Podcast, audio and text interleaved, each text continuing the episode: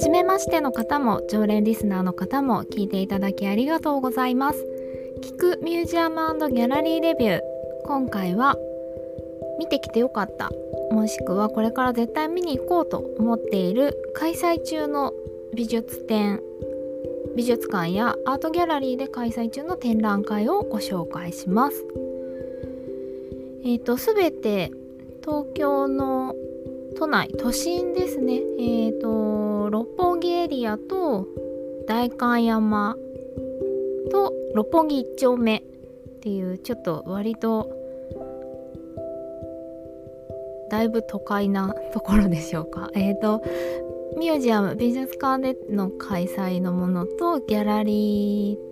ーだったり展示スペースで開催のものといろいろご紹介できればと思います。えっ、ー、と1月末までちょっと大学の卒業研究と他のお仕事とに結構ものすごい追われていてキリキリした毎日を過ごしていたんですがやっとそこからあの月末で解放されてで、えーと、保留になってたお仕事にをやりつつ、えーと、東京芸大の上野で行われてた卒業制作展修了制作展もなんとか1日で全部見たりとかして結構2月も怒涛の毎日を今過ごしておりますがそんな中でもちょっとどうしても見たいなと思ってたものをピンポイントで見に行ったりイベントに参加トークイベントに参加したりいろいろしている今日この頃なんですがそんな中で、えーと、全て今開催中であとあと会期2週間ぐらいあとは3月ぐらいまでやっているものを今ご紹介したいなと思いますまずはえーと、六本木一丁目駅の近辺にある2つのミュージアムでの展覧会です。六本木一丁目駅っていうのは、えーと、東京メトロ地下鉄の南北線という路線の駅の一つです。皆さん乗り換えで使うのはため池山王とか永田町とか多いかもしれないですけどまあ目黒から埼玉の方まで出ている路線なんですがそこの六本木一丁目駅から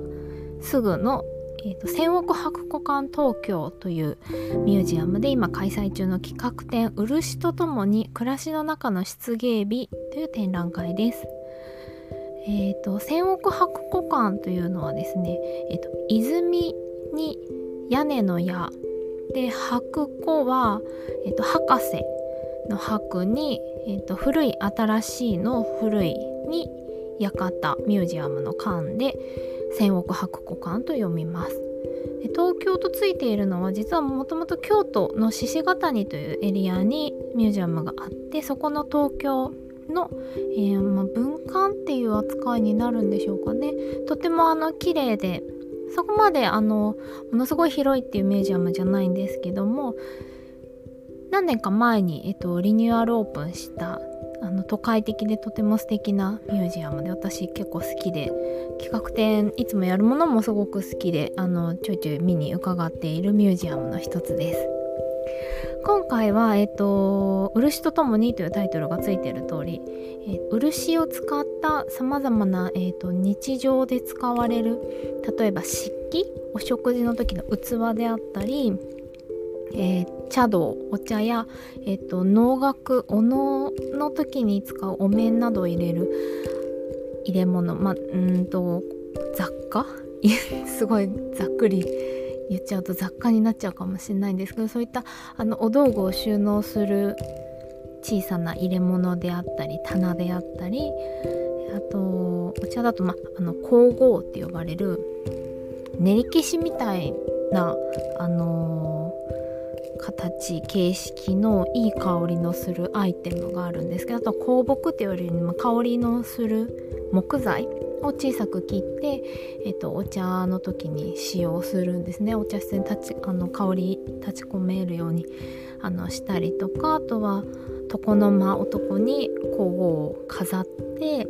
そのお茶会の、えっと、テーマに合ったものとしてあの目で楽しんでもらうっていうような使い方をするとても大切なアイテムの一つなんですけどそういった工房であるとか。さまざまなあの漆芸品と呼ばれるもの漆もそうですし螺鈿とか蒔絵と呼ばれるあの金箔金箔じゃないな金粉を使ってあの模様とかデザイン風景などを描いたりするっていうさまざまな漆の、えーと、技法がありますけどもそういったさまざまな技法を幅広くご紹介するという企画展です。で暮らしの中のというついている通りあの本当にそもそも日本美術そういったあのいわゆる工芸品と呼ばれるものは実際に日々の暮らしの中で使って目で楽しむ目でて大切に使い続けるっていう前提で作られているものなのでそういったものをあの実際にご紹介するという展覧会です。でそもそもこの千億博古館東京、まあ、千億博館っていうのが、えーと、住友家のコレクションと呼ばれるものあの個人で住友家の皆さんが集めてきた特にあの春宗さんという、えーと、14代の当主でいらした方大体まあ明治の辺りに大阪でもともとあの住友家というのはお家であったり場所を持っていたんですけどその春祖さんが主に収集してきた、えっと、漆芸品もそうですしお茶道具とかお能にまつわるお道具だとか一方で、まあ、当時の現代作家であった洋画家の皆さんの作品絵画ですね油絵の絵画ですとかえっ、ー、と青銅器あの中国の古代の古いえ、ー、と祭事あのおまえっ、ー、と儀式などです使われていたものなどなど本当に幅広くさまざまなものをコレクションなさってたんですけどその中のえっ、ー、と企画テーマによって企画展というものを京都であったり東京であったりで毎回開催しています。えーと、今回の展覧会「暮らしの中の出芸日は」えーと、2月25日の日曜日までの予定です。なかなか普段漆のアイテムをここまでこうまとめてたくさん見られる機会ってそうそうないので加えてあのあんまり普段身近じゃないなという方にもとてもあの分かりやすくしかも使うシーンとかどういうもともとこう役割を持たせてたのかとかなぜこちらにこれがあるのかみたいなとこまで含めてとてもあの分かりやすいっていうか丁寧なあの優しい言葉で解説の文も書かれているのであの気になったものをぜひ読みながらあのそしてもしお持ちであれば単眼鏡を一緒に持って行ってあのじっくりぜひ鑑賞していただけると嬉しいなと思います。でぜひぜひあの千億箱館の近くに同じように工芸にまつわるあのミュージアムがあるのではしごしてほしいなという個人的超おすすめミュージアムがもう一つあってそれが、えっと、菊池寛実記念友美術館というミュージアムです。こちらはですね多分日本でも珍しい現代陶芸だけを基本的に扱っているこちらも個人が立ち上げたミュージアムなんでそこまで広いミュージアムじゃないんですけどとても建築あと館内の雰囲気展示室のデザインといいますかしつらいが本当に美しくて大好きなミュージアムの一つなんですがこちらで今菊池ビエンナーレという陶芸、えーと、器とか、まあ、焼き物の公募展が開催されています。今回でなんと10回目なんですけどもこの菊池ビエンナーレっていうのはその友美術館の設立をした方菊池友さんという女性の方なんですがもともとは、えーと、こういう陶芸器など焼き物のコレクターをなさっていたような方ででその方が作ったのが友美術館なんですね、まあ、お父様も含めて、えー、陶芸品にあのとても造詣の深い方だったんですけどそういったところからあのこの公募展をずっと続けていらして、えー、年齢とか制作内容にそもそもあの制限のない陶芸作品を募集するというとても開かれた公募展の一つです。今回は、えっと、359点もの応募があってその中から入賞した53点入選した53点で入賞が5点。のあの受賞作品入選作品がずらっと展示されています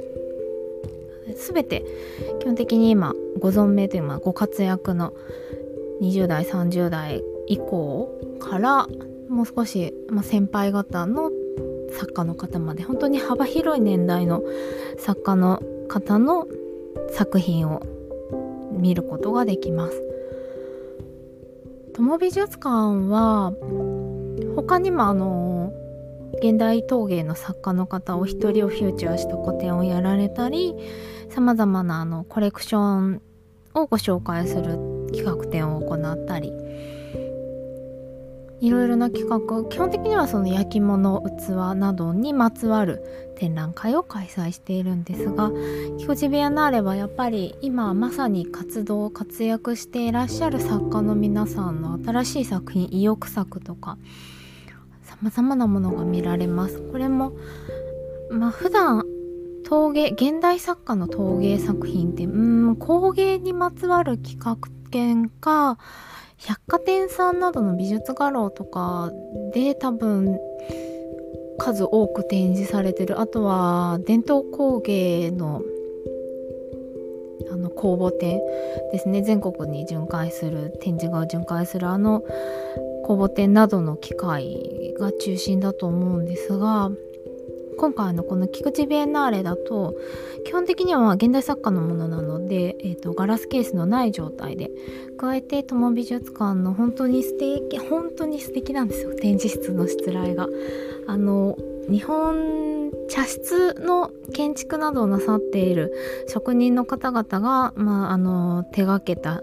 展示室なのでちょっとここあれ？美術館だっけ？みたいな雰囲気になってて。ちょっと薄暗いんですけどいい雰囲気なんですよ。是非ここも合わせてはしごしていただけたら嬉しいです。菊池ビエンナーレは3月17日の日曜日まで開催されています。ぜひぜひ訪れてみてください。多分友美術館から歩こうと思えば神谷町の方とか虎ノ門の方にも歩いていけますので麻布台ヒルズとか虎ノ門ヒルズの方へちょっと抜けて休憩とかいうのもおすすめかなと思います。2つ目が、えー、代官山エリアにある2つのギャラリーアートスペースのご紹介です。こちらはですね工芸とかぐっと変わって、えーと、お写真写真や映像にまつわる展示をしている作家の方の個展2つご紹介します。1つ目はアートフロントギャラリーでスタートした熊釘町明さんの作品展覧会個展です。えっ、ー、とアートフロントギャラリーは代官山だとえっ、ー、とあれは田園都市線じゃないですね。東急東横線の代官山駅から出て、えーと、ヒルサイドテラスとか代官山の蔦屋書店とかがあるあの並びあの通り沿いにあります。えっ、ー、と交番のすぐ近くですね。うん、えっ、ー、と釘町さんはお写真を撮影していらっしゃる基本的には映像とかあと絵画も含んだインスタレーションを展開するような作家の方で、えーと、フランスのパリで今拠点を置いて作家活動を続けてらっしゃる方です。えっ、ー、と1968年生まれになるのでうと50代半ばの男性の作家の方です。あの基本的にはモノクロームの作品であったりあのランドスケープ風景にを、まあ、作品化されてきた方なんですよね。今回もあのとっても静筆なモノクロームの作品が並びます。で絵画だと墨とかあ岩絵の具あとは麻の和紙朝紙に描かれているのであと画材としては日本画のジャンルの画材を使っていらっしゃるんですよね。本当にあの静かで美しい作品群が今回は展示されているようです。光とか時間とか距離をコンセプトに風景画をずっと描いていらっしゃるものでこのそういった平面の絵画の作品とあと映像も見られるそうなのでゆっくりちょっと訪れてみたいなと思っていますこちらの会期は2月25日の日曜日までです。えーと月曜日と火曜日はお休みになっておりますのでご注意ください。水曜木曜金曜日は夜7時までオープンしています。で代官山アートフロントギャラリーさんにお立ち寄りになったらば是非代官山蔦屋書店にもあのふらりとはしごしてほしいなと思うんですけど代官山蔦屋書店もあの店内いろんなところで、まあ、ポップアップをしょっちゅうやってたりもしますしちょっとしたあの展覧会もやってたりイベントもいろいろやってますが今回このタイミングだと,、えーと、写真家の佐藤健二さんの首都高を撮影した展覧あの写真展が行われているのでぜひ私一緒に見たいなと思っているんですね。えーとそもそも佐藤健二さんって誰だよって思う方もいらっしゃるかもしれませんがえっ、ー、と機械遺産のシリーズで多分一番知られている写真家の方かなと思います。えっ、ー、とクレイジージャーニーという TBS の番組にも割とよく出ていらっしゃる方なんですけど世界各国のうんとちょっと変わった風景建物廃墟とか、えーと自然も含むんですけど景色とか本当に幅広くほんいろんなところへ行ってはあの写真を撮影してきている男性の方です。でそんな世界各国変わった風景を撮ってきた佐藤健二さんが東京の首都高首都高速の風景を撮っている写真展っていうのが今まさに開催されています。れはあの店内のギャラリースペースに展示があるのであのサクッと本当に無料で誰でも気軽に見ることができます。店内ぐるぐるするついでにぜひ見てみてください。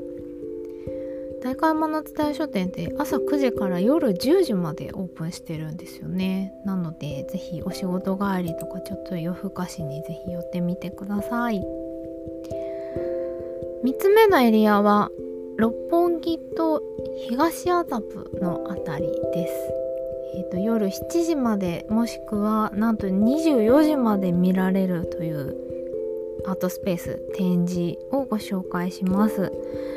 1個は六本木駅からすぐ近くあのピラミデビルと呼ばれるいろんなギャラリーが割とこう集中して、えー、入っているビルがあるんですけどそこの1階にあるペロタン東京で今開催中のローラン・グラッソさんの個展オーキッドアイランドです。えーと、ローラン・グラッソさんはフランス人のアーティストの方ですね。えっ、ー、と写真とか映像とか絵画あと空間インスタレーションとか本当に幅広い表現活動をずっとしていらっしゃる作家の方男性の方です。でペロタン東京ではなんと9回目の個展になるそうなんですが私自身今回実は初めてえっ、とローラン・グラスさんのお名前も作品も見ました。なんならあのこれ目的に行ったわけじゃなくて別の方の展示をピラミデビルの別のギャラリーで見に行こうと思っていて前通って、えーと、流れている映像にもう心をつかまれてそのままふらふらふらと先に入って見て見入ってしまった。多分3 4 0分ぐらい滞在してたかな。すごいあこの方好きだなってすごい思った。作家の方でした。あのー、映像作品の名前が、まあ、今回の個展のタイトルになってますね「オーキッドアイランド」という大体20分ぐらいのモノクロームな映像だったんですけど音響も良かったしその映像ももう何とも言えないモノクロで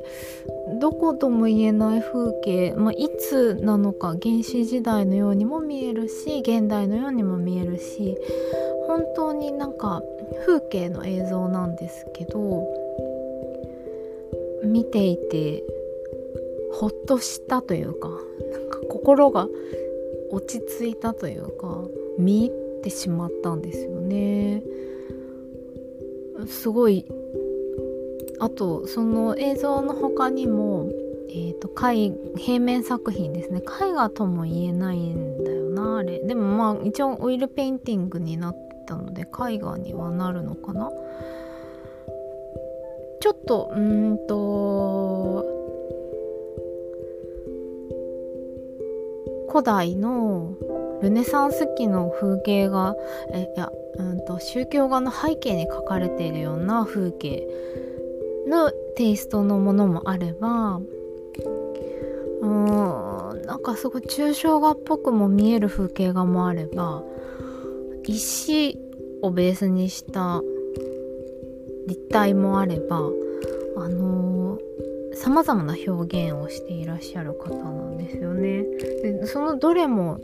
とても良くていやーなんかすごい好きかもと思いながらでペラタン東京というギャラリーは、えーと、扉入ってすぐのフロアとちょっと奥に一つ小部屋があってさらに奥にビューイングルームでもう一つあの古典展示中の方とは別のお取り扱い作家の皆さんの作品を紹介してるお部屋とあるんですけどその一番奥のお部屋に、えーと今回のローラン・グラッソさんの過去の作品集がたくさん置かれていてそれもあのー全部手に取ってみて7冊ぐらい置かれてたかな。どれもこれももうあの想定のデザインからすごいツボですごい好き。あこれいいなと思って。でも基本的には全部フランス語であったり英語で書かれている本ばかりなんですけどで多分最新の作品集分厚い本が買えるように多分なっていてそれがものすごい欲しいと思ったんですけどあのえっ、ー、とまあまあいいお値段1万円を超えるお値段だったので一回ちょっと考えようと思って帰ってきたんですが多分お金貯めてほしいなと思っている。本当デザインからして想定からしてすごく素敵でこれまでにまあフランスを中心にペロタンというギャラリーはあのー、もともと海外に拠点のあるギャラリーさんなのでその海外で紹介した時の作品の写真であったり展示のインスタレーションの写真であったり紹介がされている冊子でした。えっ、となんだっけタイトルが「タイムトラベル」という本のタイトルですね。えっ、と2023年に出たばかりの大型の書籍です。素敵でした。本当にちょっと欲しいなと思ったんですけどえっ、ー、とリッツォーレというアートブックを出版している老舗のえっ、ー、と確かアメリカのニューヨークの出版社ですね。私大好きなミナペルホネンも実は2年？3年前ぐらいに、えーと、作品集をここから出版されていてもちろん持ってるんですけどそれもすごい布張りで美しい本なんですよね。でそのリッツォーレから出てる本が置かれていましたあのじっくり手に取って読むことがギャラリー内でできるので是非展示いいなと思った方は書籍あの過去のさまざまな本も一緒に見てみてください。えーと、ペロタンでのこのローラン・グロッソソンの個展は2月24日の土曜日まで開催されています。えーと、ペロタンさんは日月祝日がお休みですのでご注意くださいで夜7時までオープンしていますもちろんピラミデビルの中あのー、本当にいろんなギャラリーさんが入ってるのであの各回ぐるぐるはしごしていただくのにぴったりなんですけどちょっと今お休みしてるとこもあったかな。サクッと説明すると2階に孝太郎中川さんというギャラリーさんと豊菊竹ギャラリーさん YKG って書くギャラリーさん。で3階に、えっと、太田ファインアーツさんとスカイピラミであのスカイザバスハウス根津というか上野にあるスカイのギャラリーさん。で、えっ、と一番上には太郎那須さん。あの本間隆さんの写真展がちょうど今日までこの週末までの期間中で開催されててそれも実は一緒にあの見てきたんですけどそんな感じであのどこかしらで他にも基本的には現代アートの作品の展示がやっているので是非ギャラリー内巡ってみてほしいんですがあの一緒にはしごしてほしいスペースもう一つ東麻布と申し上げたところがウォールオルタナティブという、えっと、バーとギャラリースペースが一緒になったお店です。そこで今ですね、えっと、ウォールオルタナティブのライツボリューム1という企画展グループ展が開催されています。ちょうど実は今収録してるの8日の木曜日なんですが昨日7日の夜から、えーと、オープニングがあって参加されてる作家の方々実はちょっと以前お仕事でインタビューさせていただいたことが皆さんあったりとかあとお目にかかったことがあったりとかした方々ばかりだったのでちょっとお会いになり会いに行きたいなと思って伺ってきました。えーと「ライツ」というタイトルがついてる通りあのちょっと光をテーマにしたような作品を手がけている、えー、20代から30代ぐらいの若い作家の方々しかも日本人だけですね、えー、と6名のグループ展です。えーと、大沢春さんと岡田ゆりなさんで品川亮さんは3人とも、えっと、多分京都を拠点にしていらっしゃる作家の方々でと国本玲さんは、えっと、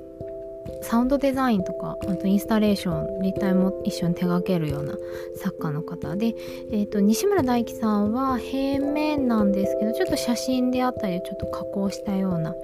また独特のテクスチャーの作品を作ってらっしゃる方で、えーとあと農場正幸さんも写真がベースって言えるのかな？風景が森の中の景色を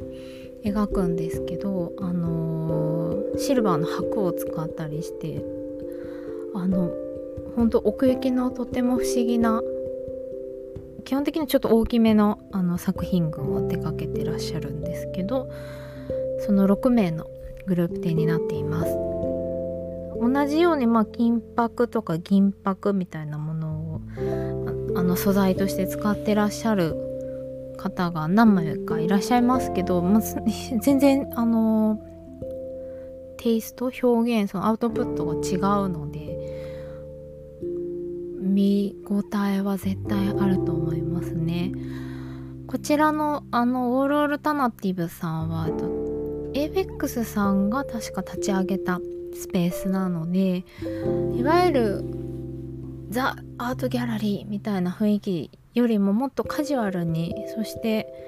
あのバーでお酒飲んだりちょっとお食事したりしながら作品を楽しむことができるスペースになっているのでしかも夜6時にオープンして24時までの営業時間という風になっていますのでお仕事帰りにプラッと寄り道していただけるといいなと思っています。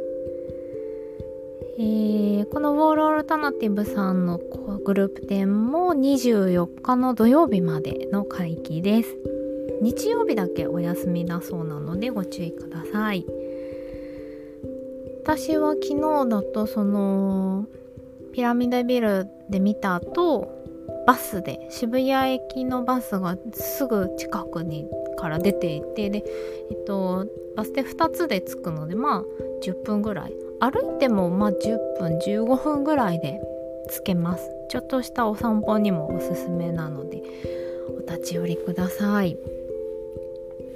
ということでこの音声配信聞くミュージアムギャラリーレビューはこんな感じで